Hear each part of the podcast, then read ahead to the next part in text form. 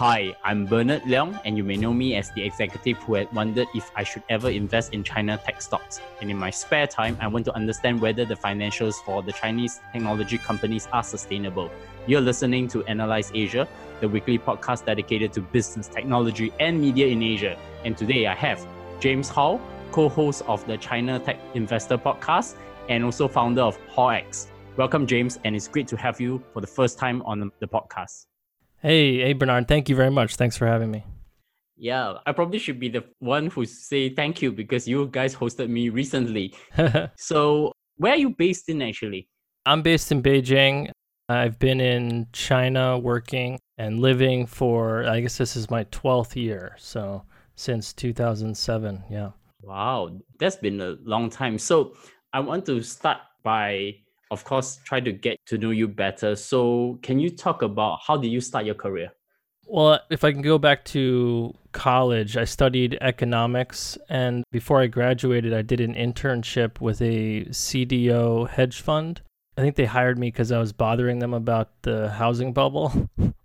so then I ended up getting a job offer from them, graduated in 2007, 2007, that summer, things were already getting pretty hairy in the mortgage backed security market. They basically were like, look, we can't hire you. We're laying people off. So then I decided to maybe go check out China. And what originally was going to be about a two month trip turned into 12 years. Funny how that happens. So I started off in consulting and I managed to find some clients to pay me to teach myself financial modeling and accounting, and I helped them with some fundraising. And then I met a US listed small hydro company, and I joined them, and I was with them for about close to five years.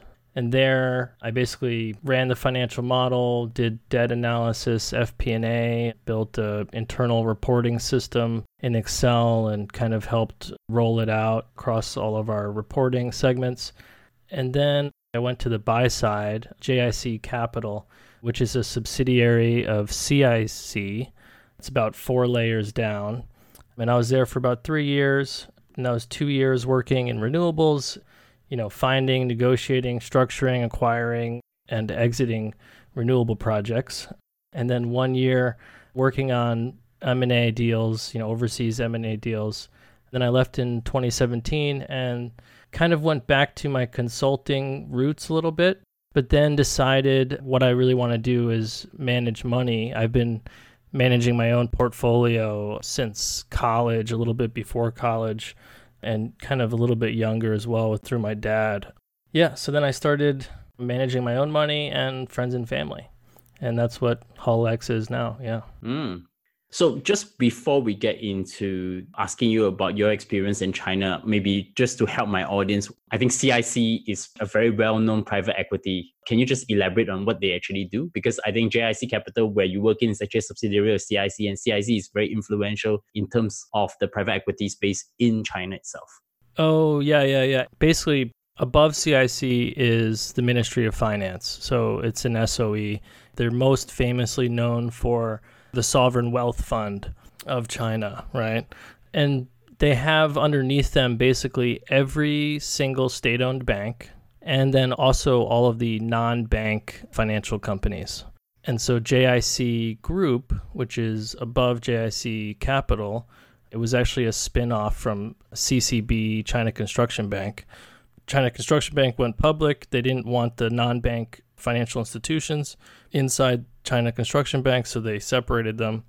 And yeah, there's a long history and, and it's pretty complicated. I mean, like the first time I went to the headquarters and I saw the actual org chart, it was fascinating to see, you know, finally kind of put it all into kind of an image. Yeah. Okay, so to just help everyone, CIC is the equivalent of something like Temasek Holdings, like the Singapore Sovereign Wealth Fund, and also SOE, which we always use state owned enterprise so I want to ask you this because you have worked in the realm of investments with different funds and capital groups in China. What's your experience and from your perspective looking into China from a different culture? Yeah, that's a, a really good question. I think, you know, for basically most of my time in China, I've been straddling the cultural line between the US and China. And that's not just US, I guess it's also like foreign investor community and China. And so I've spent a lot of time explaining business in China to international investors. That's required me, in order to answer their questions, to get pretty well versed in what's going on in each industry and the history of the industries and the companies and things like that. And I guess if you're going to just plop someone in that role, it's going to be really hard to explain things to each side because it doesn't really make sense to each other. So you have to kind of culturally translate things. And that's kind of what's difficult about it. That's a very good point, actually. And you have actually already stayed 12 years in China, and that probably start off your entire career journey. What are the interesting life lessons you can share with my audience? Well, you know, if I could go back in time and had the opportunity to ask my current self, I probably wouldn't go to myself for career advice. I've had kind of a bumpy roundabout career, but I would say on the personal side, I think the most important thing is you should keep learning, ask questions, and listen to the answers. Be open minded, be a person of integrity. Like, make sure you're always doing something and or working on something and kind of have a bias for action is is the way some other people have put it. And then also I think be vulnerable. There's some value in, you know, being kind of a real person. I think that's important. And then on the business side, I think one of the things I see people make mistakes with is, eh, you know, for example, if I've had people ask me, like, okay, how do you negotiate a higher salary, right? the first idea a lot of people have is to, you know, make a threat or something like they're going to leave. It's kind of a big deal to do that. So, like, if you're going to do that, think really hard about doing it first. And there's the problem with, like, you know, we have a lot of biases. And as an investor over the years, I've really gotten to know that I do have biases. And one of them is confidence bias. You know, we, our egos want to protect us and they make us think that we're kind of important and sometimes we think we're more important than we actually are. And if you're asking someone for a raise you want to make sure that that person thinks you are just as important as you think you are before you say you know even ask for a raise right? So yeah i would just say for business stuff don't make threats in negotiations. Just try to avoid it. Okay so i have your co-host elliot who's on my show talking about how he started the China Tech Investor podcast. So I'm not going to ask you that question. But what I want to ask okay. you is how is the experience of doing the China Tech Investor podcast and what have been the highlights of talking about investing into China Tech? Well, the China Tech Investor podcast, I mean, I really enjoy doing it. You know, I spend a lot of time reading, basically reading all day. Like I read, I take notes, I put numbers in Excel, try to make sense of them, read some more try to find some people to talk to, get some information, get some kind of feedback on some ideas. And so having the podcast and also writing kind of on my blog and things like that has helped me sort of pick up my head a little more and get some more human interaction into that daily loop, I think. Which comes to the main subject of the day because I hear from Elliot you are the analytics and the numbers guy. So what we want to talk about is the fundamentals of technology companies in China.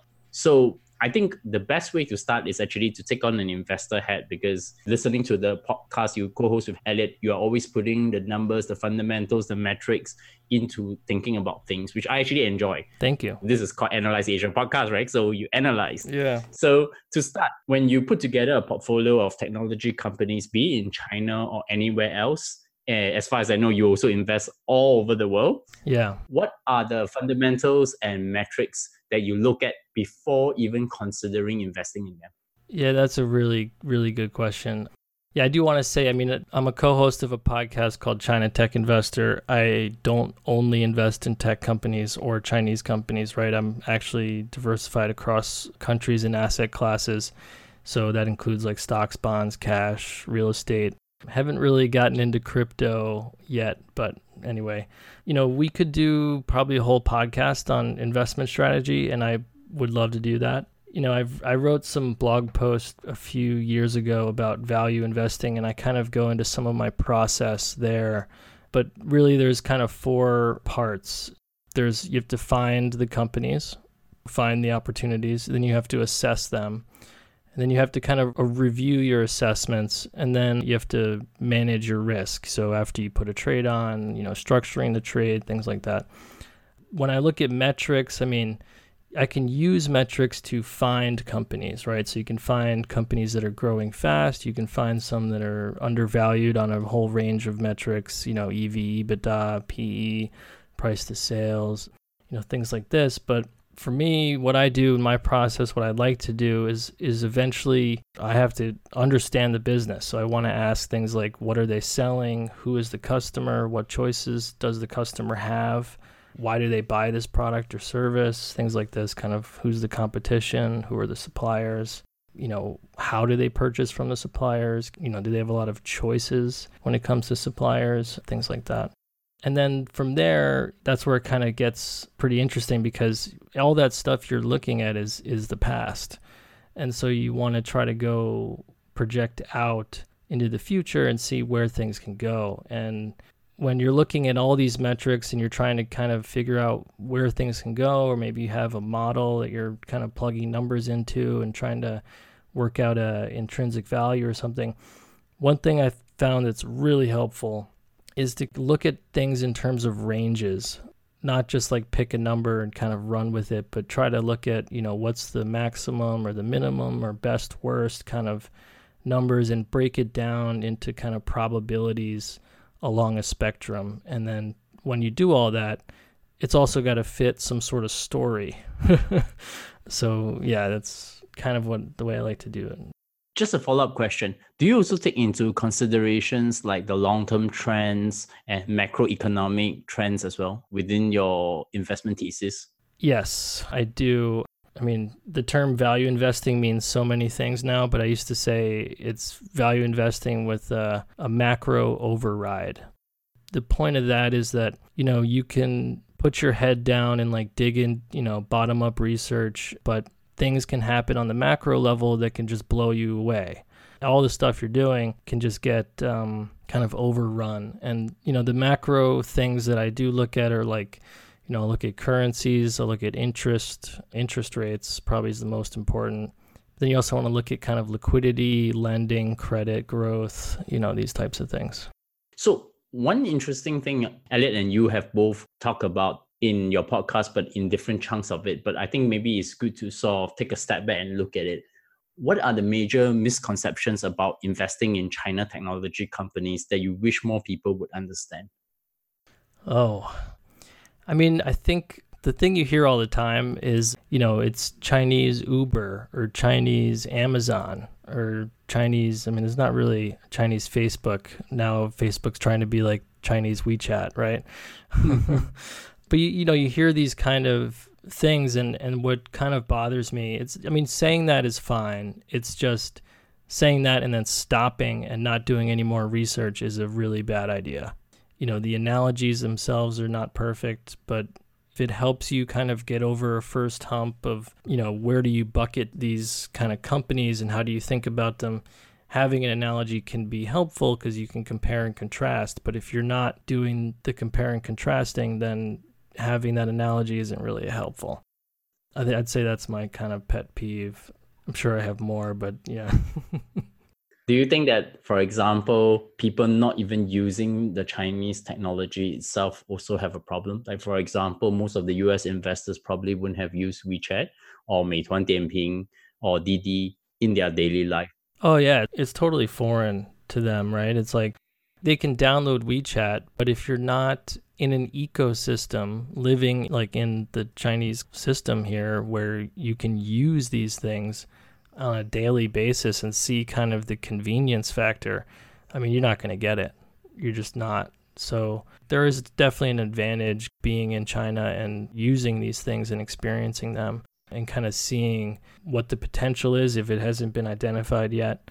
And I mean, I think WeChat's potential has been identified, but what else could it do? And, you know, there's always new things. So given so many companies from China within the last one, two years are rushing to IPO, I mean, with the latest going to be Luckin Coffee, and I'm pretty sure Didi is in the midst of filing it. Are you worried that they are actually passing the buck from private to public investors given the lack of profitability? I mean, I'm not really worried, mainly because as a public equity investor, I don't have a mandate to buy these companies. Hmm. if I did have a mandate where I had to buy every single Chinese tech company, then yeah, I might be a little worried. But I think for everyone else, we have a choice. So, you know, I'm not terribly worried. But it's funny because this private public thing, I mean, technically, a public company could be like a venture like entity. I mean, you could potentially have a company start up that raises capital by listing, you know, or filing and getting an OTC over the counter kind of listing. No company's doing that because I think the investors would prefer it be, to be private, right? Because you can have a little more control over the valuation. Once you're public, it's really up to the market, you know, unless you're doing a lot of share buybacks and can kind of support it. But presumably, if you're not profitable, you don't have enough cash flow to support share buybacks. So it'd be difficult.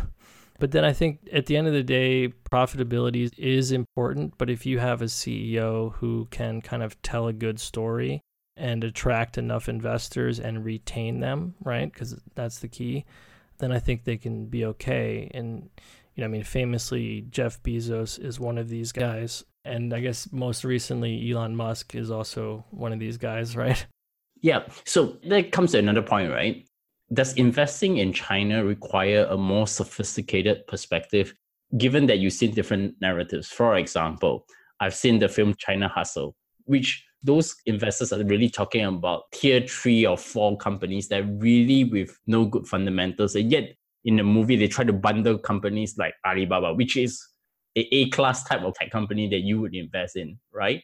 With real fundamentals. Yeah, right. Yeah. How do you break these narratives away and try to look in depth into investing in China then?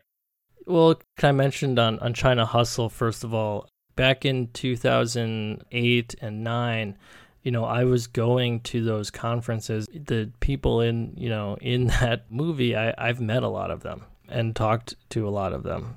And actually, I was going to those conferences and I was looking for companies. Like, I, I had this idea, turned out to be not a great idea, but the idea was these companies, they do these reverse mergers, RTOs, and they get public and they have zero analyst coverage. So I was like, okay, I'm going to find a good company that I like and I'll write a positive analyst report about it and make it, you know, freely available. But actually, I couldn't find one. I couldn't find a company to write a positive report about. It was like almost all of them had some sort of red flags in their balance sheet or, or something kind of fishy, kind of difficult to get your head around. And so, yeah, those were not great companies.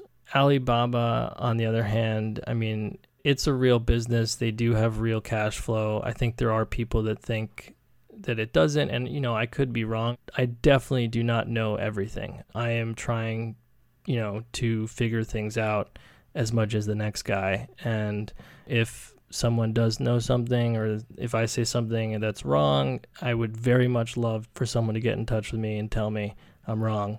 Uh, you know, preferably in a nice way, but if not, then I'd still prefer to be told that I'm wrong.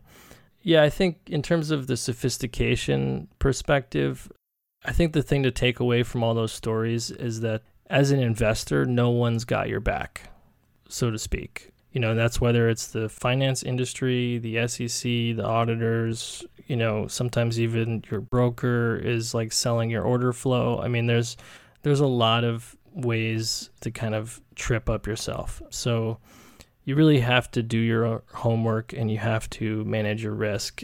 Really, the onus is on the manager or the individual, right?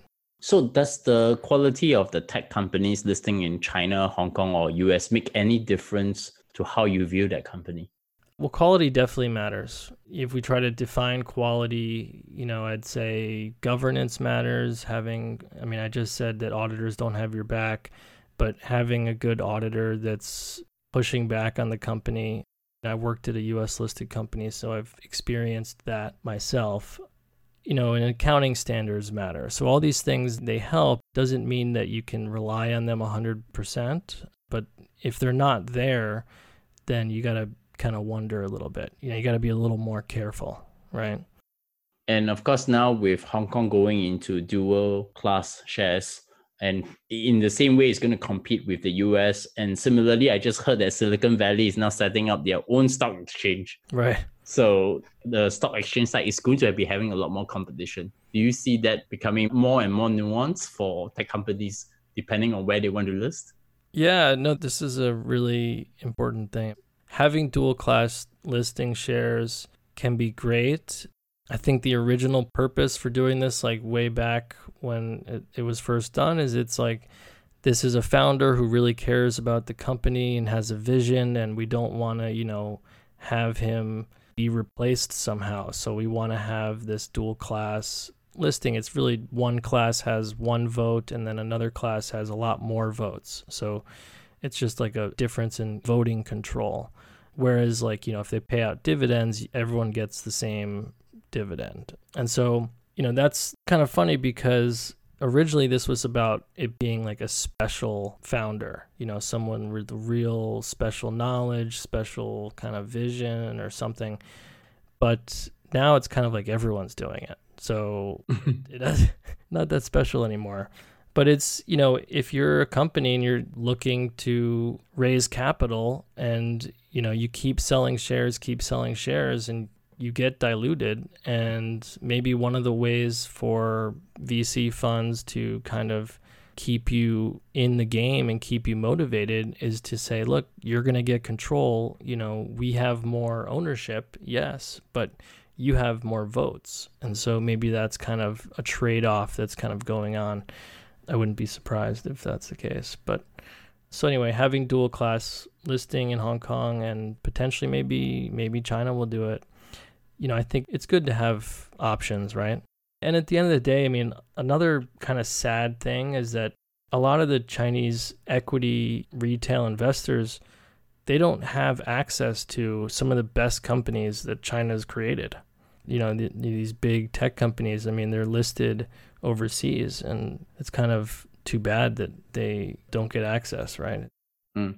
So in the next part of the questions i'm going to ask you is going to be interesting but before that i'm going to throw a disclaimer. So whatever james and i discuss here are not constituted as investor advice. If you want to invest in something please go to actual financial advisory or people who are trained in it and please do your homework okay? We are not going to be responsible for your mistakes. So this is where the fun part comes you have been talking about these different subjects and i thought i would just want to have this consolidated set of insights into one place so i want to start off by talking about the e-commerce companies that will include alibaba uh, jingdong or people called jd and pinduoduo how are they different and how do you assess whether these companies are successful or are there any current issues that you are starting to wave a red flag as you look into these companies?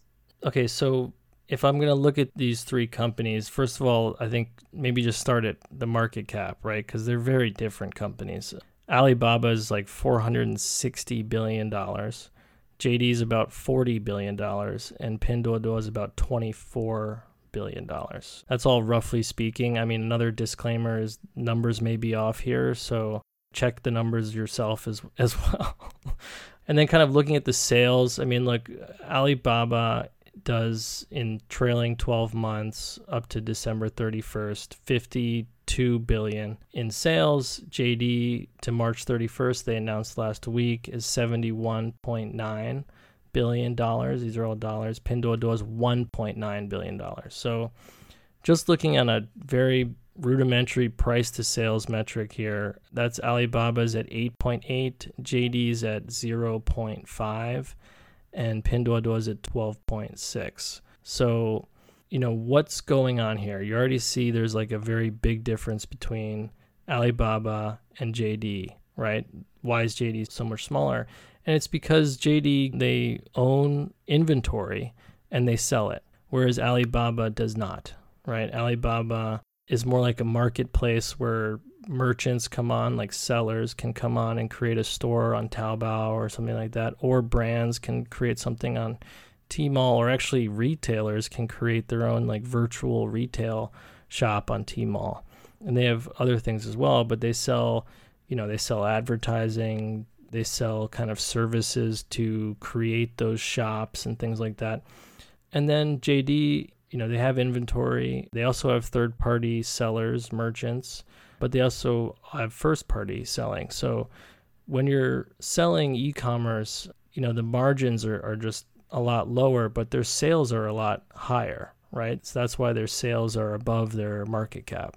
Whereas Pinduoduo, it's kind of more similar, I guess, to Alibaba in that sense, is that it's a marketplace. There's merchants that come on. Ideally, I think Colin Huang, the founder, kind of the vision is that, you know, these merchants are factories and you kind of go direct from factory to the consumer through Pinduoduo's platform. And so, yeah, in terms of red flags, yeah, I personally think, I mean, people disagree with me. And if you do disagree with me, please talk to me because I would like to be convinced otherwise. But I think there's some red flags at Pinduoduo. You know, when you first look at it, it looks amazing. Like metrics wise, it's kind of incredible situation. You know, the revenue growth is like 600, I mean, using the Bloomberg numbers here, like 650% year over year. That's just incredible. I mean, just downright amazing. And then you look at the gross margin, it's it's over 75%. That's like also very very everything's looking great. But then once you go below gross margin, things get a little less attractive. You know, marketing expense is actually higher than sales, which is kind of I think unsustainable, but actually Colin Huang on on earnings calls has said that you know, he views marketing expense as an investment, which is kind of interesting. If it's an investment and I have a kind of another sort of belief and I, you know, my point could be changed, but my belief is that you know, when we use this customer acquisition cost thing, it's not a one time cost. It's most likely a recurring cost, unless there's some stickiness or there's some lock in that the customer gets and especially for e commerce in China, switching costs are incredibly low. Okay. This is something that US investors probably don't realize because they haven't really experienced mobile payments to the degree that it's been adopted in China. Because of mobile payments, you can move all around, use all these different e commerce platforms. You, you really don't get the kind of lock in that you would get in, say, you know, like in Amazon with Amazon Prime or something like that, right? And so, if you're going to be long this company, you got to get comfortable long Pinduoduo. You got to get comfortable with a lot of things. You got to get comfortable with that marketing expense as investment. You got to be also comfortable that they don't have a CFO. And their VP of finance just left after they filed their 20F. And their VP of finance was the top finance guy because there was no CFO, he was the guy. And he hasn't been immediately replaced. And I think Colin on the conference call said that, you know, the finance team, trying to remember it, I don't have it in front of me. So maybe double check if anyone's going to try to quote me on this. but he said the finance team is very strong it's solid, I think was the word he used. And they don't need kind of a lead manager. They can kind of make do without while they seek to fill the role. So I, I can go into JD as well, but if you have any questions on Pinduoduo. Pinduoduo is called the Costco plus Disney. Maybe they're spinning the right fairy tale for themselves. But JD is actually behaves a lot more like Amazon as compared to Alibaba, even though comparisons are made. Can you talk a little bit more about JD? Yeah, yeah. So JD, so they actually they compared themselves to Amazon in their investor presentation last week, and it kind of bothered me a little bit because you know what they did is they took the kind of CAGR of their revenue growth, CAGR compounded annual growth rate of their revenue growth. And for Amazon, they took out some things out of Amazon's revenue. So they didn't use the total Amazon revenue. And then for JD, which has some services which are kind of similar to Amazon, they didn't take those out. They left them in when they calculated theirs. Now, this isn't like a SEC sort of GAAP accounting sort of covered thing. This is just an investor presentation. They can do whatever they want. That didn't make me feel incredibly positive. You know, like I like companies, I like managements that are open and aren't trying to obfuscate things. And they're open and kind of wear their, you know, scars or whatever, you know, kind of on their sleeve. And that shows me that they're, you know, either aware of the issues and that they're more likely, if they're aware of the issues, they're more likely to be thinking about ways to address them, right? So JD though, besides that, I do like it, but if you're going to go into JD, I'd say, you know, when you look at companies, you want to try to identify what the key linchpin things are and I I think with JD it's kind of how this logistics push or retail as a service that they're doing is going to work out. I'm pretty optimistic that it will work out, but that doesn't mean there's no execution risk, right? So, you know, I want it to work out. I think it'd be very good, but, you know, you got to also look at okay, well, if it does work out, you know, what's the absolute uh, most optimistic case? So, what they're trying to do is they're trying to get more retailers to get onto their platform and use their infrastructure, right? So, Amazon has a similar infrastructure thing where you can do fulfillment by Amazon. You don't need to store anything in a warehouse. Amazon does it for you. They do the shipping, the boxing, packaging, everything, right? It's very convenient. But it costs something, right? That eats into your margin, but you don't have to deal with the headache of doing it. So there's a trade off, but that's actually not the only trade off. The other trade off that's sort of starting to be talked about a little bit is that if Amazon's a retailer and you're a merchant on their platform as a retailer, you're kind of competing with your service provider, right? You don't have like a completely agnostic service provider, right? So the great thing is for Amazon and for JD is that they get access to all of the data and I don't just mean like oh data I mean like they know what's being sold they know if the factories are shipping directly to their logistics facilities, they might even know where these things are being made. And so it might be very easy for them to create their own product that is exactly the same as that product that is suddenly becoming really, really popular. And maybe they can have like a super high, you know, this is now I'm kind of speculating. I have zero evidence of this, but if I was a enterprising young person at these companies, you know, maybe it's a good idea to set up a very high-end team that goes and tries to find high margin products that are selling really well and replicate them and sell them on the platform too, right? I mean, they're very popular. Maybe, you know, maybe there'll be supply constraints. You know, there's lots of reasons you can come up with to do this. But, you know, at the end of the day, the customer might not have any other options, right? I mean, the merchant customer. And for Amazon, it's clearly the leader, right? I mean, a lot of product searches start on Amazon. So you're kind of getting to a control of demand sort of situation that's really hard to compete with, and it'll drive more supply to them. So maybe merchants will, will get over this or maybe overlook this kind of non agnostic infrastructure provider type of situation. So I want to come to a company that hasn't gone public yet. They just filed an IPO, and that's Luckin Coffee. And I like that episode that you did with Michael Norris. What are your thoughts on Luckin Coffee, and what is the bull or the bear case for this company? Well, thank you for the comments about the episode, Michael Norris. I liked it too. That was a lot of fun. So Luckin, on that episode, I actually talked about some numbers that I did. After that, I was, you know, I went over my numbers and I actually made some mistakes which does happen, folks. but hmm.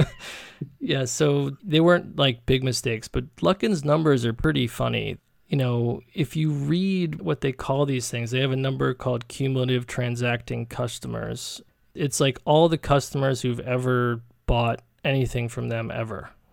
And so it just keeps adding up. And of course, as they acquire new customers, it, it goes up. But if they don't acquire new customers, it doesn't it's a metric of basically new transacting customers. So Q1 of this year, they added about 4.3 million, and that compares to Q4 of last year, you know, month to month. Q4 of last year, they added 6.5 million. So that was a little bit of a decline. So it's like the second derivative, right? Mm. But anyway, I also looked into some more interesting stuff is that these guys are growing like crazy fast. So I calculated their average newly opened stores per day. And in Q4, the average number of stores they opened per day during Q4 was 10.3, which is just insane. If you think about like having a team of people, just try to imagine doing that. It's it's incredible. Bravo to those guys. Uh, but then in Q1 that dropped down to 4.2, and it's kind of I don't know. We'll see how it goes.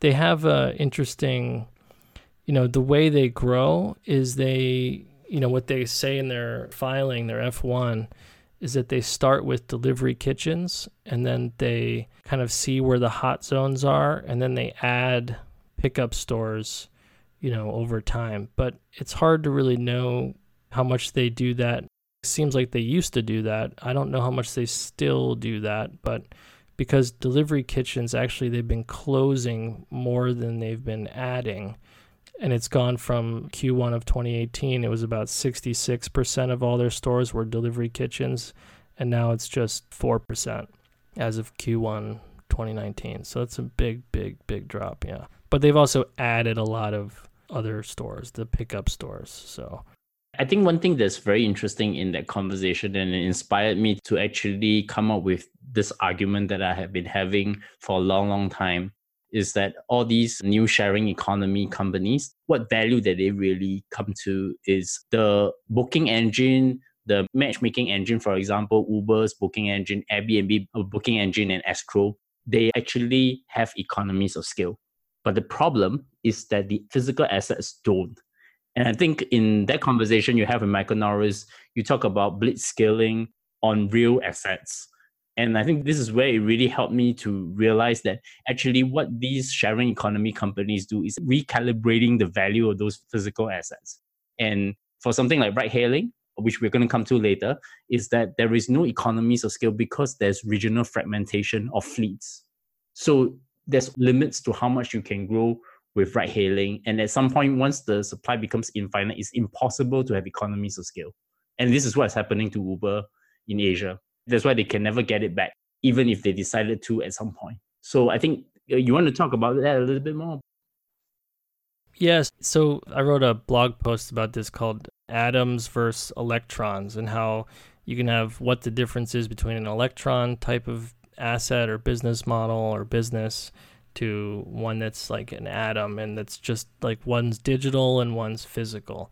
A booking engine is, you know, you have nodes in a network and you're connecting them, right? You have a two sided network and you're connecting them based on, you know, GPS coordinates that are built into the phone that get uploaded to the server and then you can kind of triangulate pretty quickly. I'm just guessing how this is done. I'm, you know, I really don't know, but I think it's something like that. And then beyond that, just that layer itself is a great piece of infrastructure. Like that's a service. Now, when you're owning the driver, which Uber sort of is, because they pay the driver, right? And it's like they collect the payment and they pay the driver. So they kind of own it, but yeah, it's like what you said, like the driver is not going to magically be wherever in the world they have the most demand, you know? So wherever the most demand is, there's going to be a supply constraint, right? If there's a demand spike, now they can maybe use sort of pricing to help get more drivers to turn on, you know, at those key times and maybe over time they can kind of get better at it. This is what they say. I don't know. You know, I also think there's a price problem because what I think these ride hailing companies did is I think they created this technology, which was you download an app, you put it on your phone, you get in your car, you take a photo of your driver's license, and you become a driver. And that takes 10 minutes, 30 minutes. I mean, it's a lot faster than becoming a taxi driver or becoming a private car driver, which are kind of what they are. But isn't that the point of it? Is that that's why there is no economies of scale if you really dig deeper into them because they are actually subverting what is called the regulatory tax. At some point, regulation that's used to regulate taxi companies or hotels will come back to bite them. Well, you know, the interesting thing about this is, you know, why do we have regulation? One reason is for safety, right? And we've seen, you know, all the things that happen to passengers in some of these cars. Like in China, there were murders. In the US, I think there was a murder, at least one, maybe more. And guess what? We didn't get regulation. So safety is maybe not the first reason for regulation. Actually, my guess regulation is really important once you have a dominant player. That's when they want regulation because regulation helps limit supply. Once you limit supply, guess what you can do? You can increase prices. Now, the problem that these guys have, and the reason why they've had to burn so much money, is because they did not limit supply. They actually took the limits off of supply, and that drives price down right? This is very simple economics, supply and demand curve stuff. Now, their story is like, oh, we're going to finally make money when we get rid of drivers. And that's probably true. But what's going to be the price that people are willing to pay? Like, are they going to be able to charge the same price when you have a driver for when the driver's gone? And I'm going to go on a limb here. I don't think so. But I also think that's pretty far down the road you know, the other problem is that the customer, the passenger in the car, like they're standing there on the side of the street. They could call a cab or they can hail a cab or they can do Uber on their phone. Or if they're in a metropolis, you know, they can get on a subway or they can get on a bus. There's other options for them to do. Now there's, you know, scooters and bikes and things like that. And Lyft, you know, has scooters and bikes. And, and actually, the funny thing is, the supply goes up, the price that the supply gets goes down. And Lyft has sort of identified this because they're trying to get at the cost constraints on the supply side. So the drivers, what are their costs of driving, right? They have insurance. Lyft is like crazy excited about insurance. They have maintenance. Now Lyft has their own like maintenance locations and stuff like this. Uber might as well. I mean, I haven't read the entire S1 yet. I think you have, right? mm. I don't know if Uber has the same thing, but yeah. So that comes to my question for Uber and Lyft, right? Can they be sustainable in the long term? And that will have implications for Didi in China and Grab in Southeast Asia and Ola Cabs in India because these guys will have to go IPO at some point. So what does that mean? Yeah. The entire set of companies because these guys are having mega valuations that are unheard of. So that's the constraint. If you're like, you know, can these guys make it? I mean, I think the companies will survive. Can they make it under the assumptions that their valuations are kind of inherently pushing onto them? That is where I doubt. If I had to recreate a world for these drivers or for this ecosystem, I would just create like a little tiny infrastructure layer, which is basically that booking engine, you know, taking GPS coordinates from two phones and uploading them every, you know, few seconds to a database that's huge and massive and constantly trying to select on nearness and triangulate, right? But then also take into account like the maps and the directions of the, you know, where they're going so they don't have to do massive U-turns. Anyway, I would create a little infrastructure layer and I would charge, you know, kind of like payment processing sort of thing. And I would allow any company to be on the platform or something like that. And that's probably doable. You know, if someone wants to make that, call me. but if I had to think, what can these companies do? I think there's always going to be a market for like a high end service. You know, you have a high end luxury car where there's like a really polite driver who's got you know snacks and stuff. Maybe there's a tv maybe there's wi-fi maybe there's you know all these things that you're not going to get these comforts that you don't get when you ride public transportation or a taxi. But then taxis are going to get those things too and public transportation's already starting to get wi-fi in some places. So you know whatever it is, it's going to be good for the consumer. I'm pretty sure of that. I'm not sure if it's going to be great for these companies' investors to support the valuation. I just only have one last question before we go to the closing, and that's the company that I really like, which is Tencent. Yeah. I'm very curious to know, and I just wanted your opinion on this. Does Tencent's success depend on government regulatory bodies now that they don't approve a lot of games very quickly anymore? Or are there any things that we should be looking forward from Tencent that we are not observing? So if I was Tencent, right, if the new reality is that less games get approved, then, you know, then maybe you have to have less games launched and more kind of blockbuster type of productions, right? And so actually what that means and I, I feel for the, the guys that make the games, but they probably don't need as many developers making the games. So there's probably a cost change there, right? But you know, in general, just like a general comment about regulatory bodies in China, I think, yes, regulatory bodies are very important to a lot of businesses, whether you're a small peer to peer kind of platform or a large tech player or large insurance company or an airline or conglomerate or something like that. I mean, I think there's also kind of the content regulations. I think what they've done with PUBG, you know, like just in the groups I'm in and kind of feedback I'm hearing, it sounds like it's actually doing pretty well and people like it. And you know, there was some news out that they made 14 million in sales on the iOS App Store. So that's, you know, not taking into account Android if they're on Android, but in 3 days, which is pretty amazing. I don't think they'll hit that run rate for the whole year. That would be really incredible if they could. It'll drop down probably, but that's still a very good sign. So I think Tencent is, I mean, I think it's probably my favorite of the China tech companies. That's right. Yeah. I think a lot of people underestimated how good are they and they're actually a very good content distributor, whether it's games, books, right, music, videos and I think people misunderstood the company. They keep thinking, they keep trying to compare it as a messaging app. I think they're far more than that. Oh yeah, the messaging app is like a small thing. It's not even a big part of their revenue still. So the runway for that is potentially massive. I don't think they're going to monetize it in the same way that Facebook has monetized Facebook and Instagram. I don't think they're going to do that. I think that's the right decision. But yeah, no, they have a huge runway. I mean, they're involved in payments, although that's they said on their last earnings call, the payments it looks good. It, I mean, it's like a duopoly, right, in mobile payments, which is a great thing to have.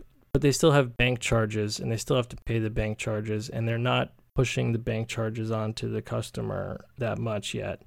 They are doing it a bit on the merchant side and they still have to do a lot of advertising and there's still a lot of like on the ground you know getting every merchant everywhere on their platform. That's where they're kind of in the grassroots front lines competing with alipay. But they're both doing it. I mean just uh, a few days ago first time i've ever seen this they now have alipay and wechat pay on tolls in china. So you can pay the toll of the highway and you can scan your QR code and pay it. And that's like the last shoe to drop, right? That's like you're talking about very, very large companies that control toll roads and they are not fast movers, right? And they finally did it. And it, it's just a sign that, you know, it's not going away. It's definitely not going away. So if I ever ask you to come and just do one episode on Tencent, forget about the business model, but just talk about the financial fundamentals into it, will you be up for it? Oh, totally. Totally. Okay, we'll get that reserved. So, James, many thanks for coming on the show. And in closing quickly, can you recommend a book, podcast, anything that made an impact to your work and personal life? Yeah, recently, you know, Michael Lewis is a really great writer, storyteller. He wrote The Big Short, Liar's Poker, Moneyball. Uh, he's got a podcast that's really awesome, which is now I'm blanking on the name. Against the rules. Against the rules. That's right. So good. Yeah, that's good. For books wise, I mean, one book that I read as a kid that kind of made an impact to me is one by Kahlil Gibran called The Prophet. And I thought that was really good. Right now, I mean, once I say the name of the book, anyone who's listening to the podcast and knows the book will recognize it because it's kind of creeping into my thoughts. But this book called The Myth of Capitalism by Jonathan Tepper and Denise Hearn. And that's a great, great book, kind of goes into the anti competitive nature of so many industries in the US and how it's kind of harming innovation. It's harming a lot of things. It's complicating things a lot. And I do think, kind of like a natural order of things, you know, like founders and every business person would prefer, I would think, to be a monopolist, right? anyway, so they identify these problems and they I also identify some solutions. And it's done in a nonpartisan way and really, really great. So how did my audience find you? Okay, so you can hear me on the China Tech Investor podcast. And our tagline is We seek truth from facts on Chinese tech stocks. And you can also follow me on Twitter. That's James Hull X on Twitter. And then on LinkedIn, I'm just in forward slash James Hull. Um, and then I have a blog at uh, longhedge.wordpress.com. And you can Google me at Bernard Leong. And this podcast is co produced by Carol Yin and myself. You can find us everywhere, including Spotify, Himalaya, iTunes, and SoundCloud and Stitcher. So give us your great feedback. And this is one episode away from episode 300. So we're going to be going in to talk about things and what have been going through and what are some of the fun things that we're going to be doing soon. So, James, many thanks for coming on the podcast and I look forward to speak to you soon. Yes, thank you very much for having me. Thanks, Bernard.